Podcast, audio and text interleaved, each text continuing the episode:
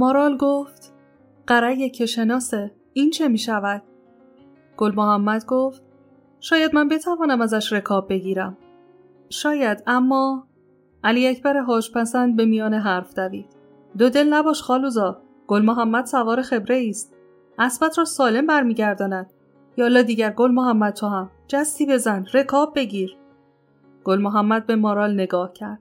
مارال روی از قره گرداند و به گل محمد گفت خود دانی. گل محمد رو به قره حرکت کرد. قره همچنان تیز ایستاده و گوشها سیخ نگه داشته بود و چشم مادیان خاکستری رنگ علی اکبر حاج پسند داشت. خنگ و هوشیار. همان دم که احساس کرد گل محمد به طرفش گام بر می نگاهش را از مادیان واکند و به گل محمد دوخت. گل محمد خمید و پاشنه گیوه ها ور کشید و نگاه سمج خود را به چشمان اسب تاباند و به گونه ماری که جلی را شکار کند آرام به سوی قره خزید. می‌خواست هم اول اسب را با نگاه خود مهار کند. نگاه از نگاه قرب بر نمی گرفت. به ظاهر همچنین می نمود که توانسته در اسب نفوذ کند. حالتی از تسلیم در حیوان دیده می شد. قره در جا مانده بود و سم از خاک بر نمی داشت. خشک و خیره به مردی بود که داشت به او نزدیک می شد. تنش تیز و ترکه تر می نمود. کشیده و خوش ریخت. پلک هم نمی زد و تنش گویی از درون با سیم زه کشی شده بود. گل محمد همچنان پیش می رفت. زنها هم به تماشا ایستاده بودند. علی اکبر حاج پسند هم. علی اکبر حاج پسند لبخندی روشن با مایه از تردید بر لب داشت. شیرو شادمان می نگریست. زیور کم التفات بود. بلغیس دو دل و مسترب پنجه در پنجه انداخته و انگشت ها را بی اختیار می تاباند. تپش قلب مادر چه به شوق و چه به حراس آهنگی دیگر دارد. مارال مغرور و سرشار ایستاده بود و نگاه می کرد. گل محمد و قره، قره و گل محمد. لحظه ای انباشته از کشمکش جانب کدام را بگیرد. خواهای پیروزی قره باشد یا چیرگی گل محمد. این بخواهد یا آن. در یک دم دریافت که نمی‌تواند میان قره و گل محمد یکی را برگزیند. این دو برای مارال ارجی همپایه داشتند. اگر همین پسر حاج پسند که به جای خود امزاده مارال بود می‌خواست رکاب از قره بگیرد مارال هزار بار از خدا می‌خواست که او دست به اسب نتواند پیدا کند. اما حالا که گل محمد اسب کرده بود قره را به زیر ران بکشد مارال نمی‌دانست چه احساسی در قلب خود دارد. هم می‌خواست که هیبت و آوازه قره بر جای بماند همین که گل محمد را سرشکسته نمی‌خواست ببیند. زنی در حد فاصل دو برادر، دو مرد، دو عزیز. دو مرد به کشتی آستین برمیزدند. قره و گل محمد به راستی که مارال قره و گل محمد هر دو را چون دو برادر دو یار عزیز می داشت. قره همراه و همرازش بود و گل محمد پشت و پناهش. او در این یک گردی و بیکسیش خود را پناه داده گل محمد می‌دید. از این رو شاید که در خانه جز او مردی ندیده بود و خوی زنان ما چنین پرورده شده است که به مرد پناه برد. زن اگر از شمشیرش هم خون بچکد در چشم زن باز زن است. حالا دو حریف برابر هم بودند. گل محمد همچنان پیش میخزید و قره همچنان ایستاده و خیره بود. مارال در چشمهای اسبش دید که دارد حری می شود نگاه قرد دم به دم دگرگون می‌شد. پره بینی ها می پریدند. بال می زدند. دو پا مانده که گل محمد برسد اسب سم از خاک برکند. روی دو پای پسین راست شد. گردن خمیده تر گرفت و شیه سر داد. گل محمد واپس نزد پیش پرید و دست به سوی لگام برد اما قرد در دم به دور خود در و تن تاب داد. مارگونه به خم و تاب در آمد و پای پراند. گل محمد تن فرش خاک کرد در غلطید دست و پای جمع کرد از جای جهید و به دور اسب بیتاب به چرخ درآمد. و رو در رویش آماده به خیز ایستاد. چنگ در چنگ همال دو ببر. قره این بار رویا روی حمله برد. سمکو به پاهای پیشین اسب راست شد. ماری دم فرو نشانده در زمین. سمها به گونه دو سنگ بر کناره گوشها. اینک کوبش چابک و چیره به خود. گل محمد از ضرب رس به در پرید. قره لابد میباید آرام می‌گرفت و چشم به تکان دست و تن گل محمد میدوخت. اما قره قرار بریده بود. به قیز برافروخته و شعله ور بود. بیپروا گوش ها تیز کرده و تن به تاب می داشت و به گل محمد میتاخت. شیون بلقیس. باز هم گل محمد رسته بود. خستگی اما می آمد و این راست بود که نشانه نابودی خود را گل محمد در چشمهای اسب خوانده بود چشمان زیبا و زلال قره خشمی خونخوار یافته بودند مجال ترس نبود مرگ آنگاه که به تندی از راه می رسد مجال مژه زدن هم نمی دهد. جسارت جان می گیرد. نیرو مهار می گسلد. رها می شود. گل محمد سر تا پا آتش بود. داغ و گداخته و بی مجال. به تنگنا چنین در افتاده که اگر یک چشم بر هم زدن دیر به جنبد زیر سمهای سخت قرق کوبیده می شود. اسب نه تنها به سم که به دندان هم می جنگید. مبادا بازویت به دندان اسب گیر افتد. مرگ بالای سر گل محمد پرپر می‌زد. زیور و شیرو هم به فقان در آمده بودند. جلوی اسب را بگیر حرامزاده این را زیور به مارال گفت. جیغ می‌کشید و نفرین می‌کرد. التماس می‌کرد و دشنام می‌داد. پنداری بر آتش نشاندهش بودند. مارال آرام بود. آرام و کمی مبهود. شیرو بازوی مارال را چسبیده بود و میگریست. بلغیس به سوی خواهرزادهاش علی اکبر حاج پسند شتافته بود و از او مدد میطلبید. علی اکبر حاج پسند دو دل بود. برجا خشک مانده و رنگش کمی پریده بود.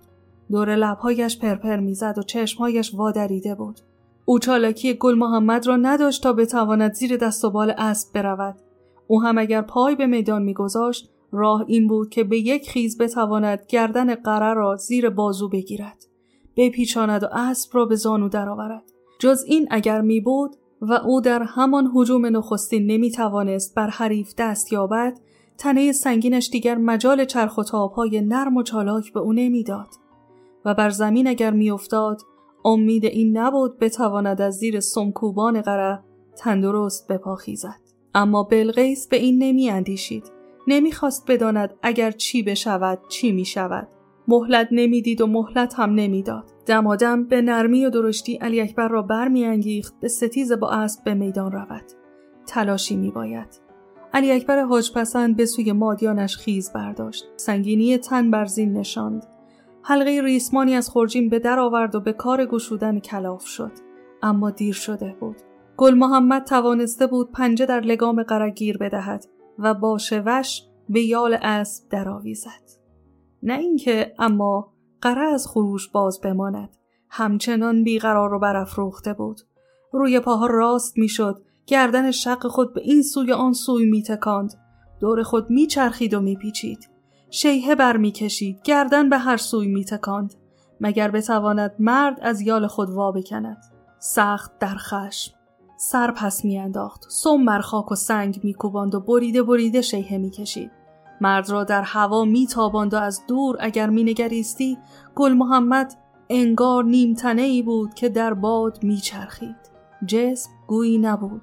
پر حیبتی از آدمی زاد بود. رمق اما هنوز به تن داشت و سماجتی در جان.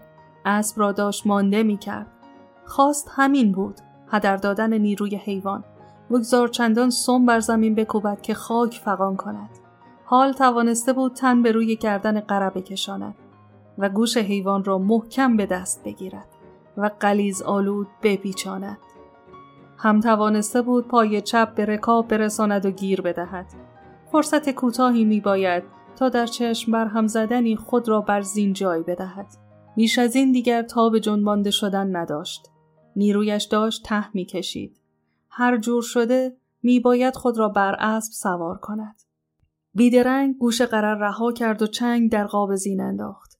در جهیدن و به خود پیچیدن از توانست نشیمن در خانه زین جای بدهد و لگام چنان بکشد که گردن تیز و ترخت قره کمانه بردارد. اینک سوار بر قره بود. اما کوتاه ران غریبه قره با هرچه نیرو به آسمان برمی جهید. سم می کوفت. خاک و قبار و دودلاخ از زیر سم برمی فشاند. اما نه انگار گل محمد بر پشت اسب نشسته که گویی چسبیده بود. اسب دستها چنان از خاک برمیکند و روی پاها راست می‌شد که چشمان مرد بر آسمان گذری می داشت و در دم چنان فرودی ناگهانی می کرد و پای می پراند و سر لای دست ها فرو می برد که گویچه های چشمان مرد انگار از کاسه فرو می چکید و سرش دوران بر می داشت. با این همه خود را بر اسب نگاه داشته و باز هم تلاش نگاه داشتن می داشت. نگاهی گذرا به زنها افکند مگر لحظه های تند و برهنه را در حالات ایشان دریابد. اما چه می‌دادند این لحظه های تیز؟ نه چیزی مگر بیم. مارال بانگ برداشت. بتازانش گل محمد. گل محمد خود نیز چنین پنداشته بود. اما کو مجال عمل؟ اینک شاید. لگام یله داد و روی در بیابان بیکران رکاب زد. قرب پای کند و باد را گویی سر به صحرا گذارد. و تا کلاهت را به چرخانی در پهنه فراخ بیابان به نقطه سیاه بدل شد. نقطه ای که دمادم کوچک و کوچکتر می شد. مرد و اسب آمیخته به هم. زنها هنوز قرار نداشتند. پسر حاج پسند نرم می خندید. مارال خاموش بود. مرد و اسب می رفتند از نظرها گم شوند که اسب به چپ کمانه کرد و نیم فرسنگی هم رو به نیشابور تاخت. شکنی دیگر در خط تاخت. اسب روی به گندمزار تازانده شد. به میدانی که زنها و علی اکبر حاج پسند بر آن ایستاده بودند. از تن مرد و قره شط عرق به راه افتاده بود. گل محمد لگام کشید و روی در روی مادر و مارال ایستاد. خسته اما چیره بود. نه جای باد و دم و مردی فروشی بود. گل محمد من خوی چنین نداشت. به مارال گفت پایین نمیآیم. کلاهم رو تو وردار بده. به دیگری لگت میاندازد. سلام من سبا هستم خیلی خوشحالم که برای بار دوم در قسمت چک صدای من رو شنیدید ممنونم از همراهیتون و ممنونم از محمد حسین عزیز که این بستر رو فراهم کردن. قسمتی که شنیدید بخشی از کتاب کلیدر به نویسندگی محمود دولت آبادی بود از جلد اول. امیدوارم که لذت برده باشید.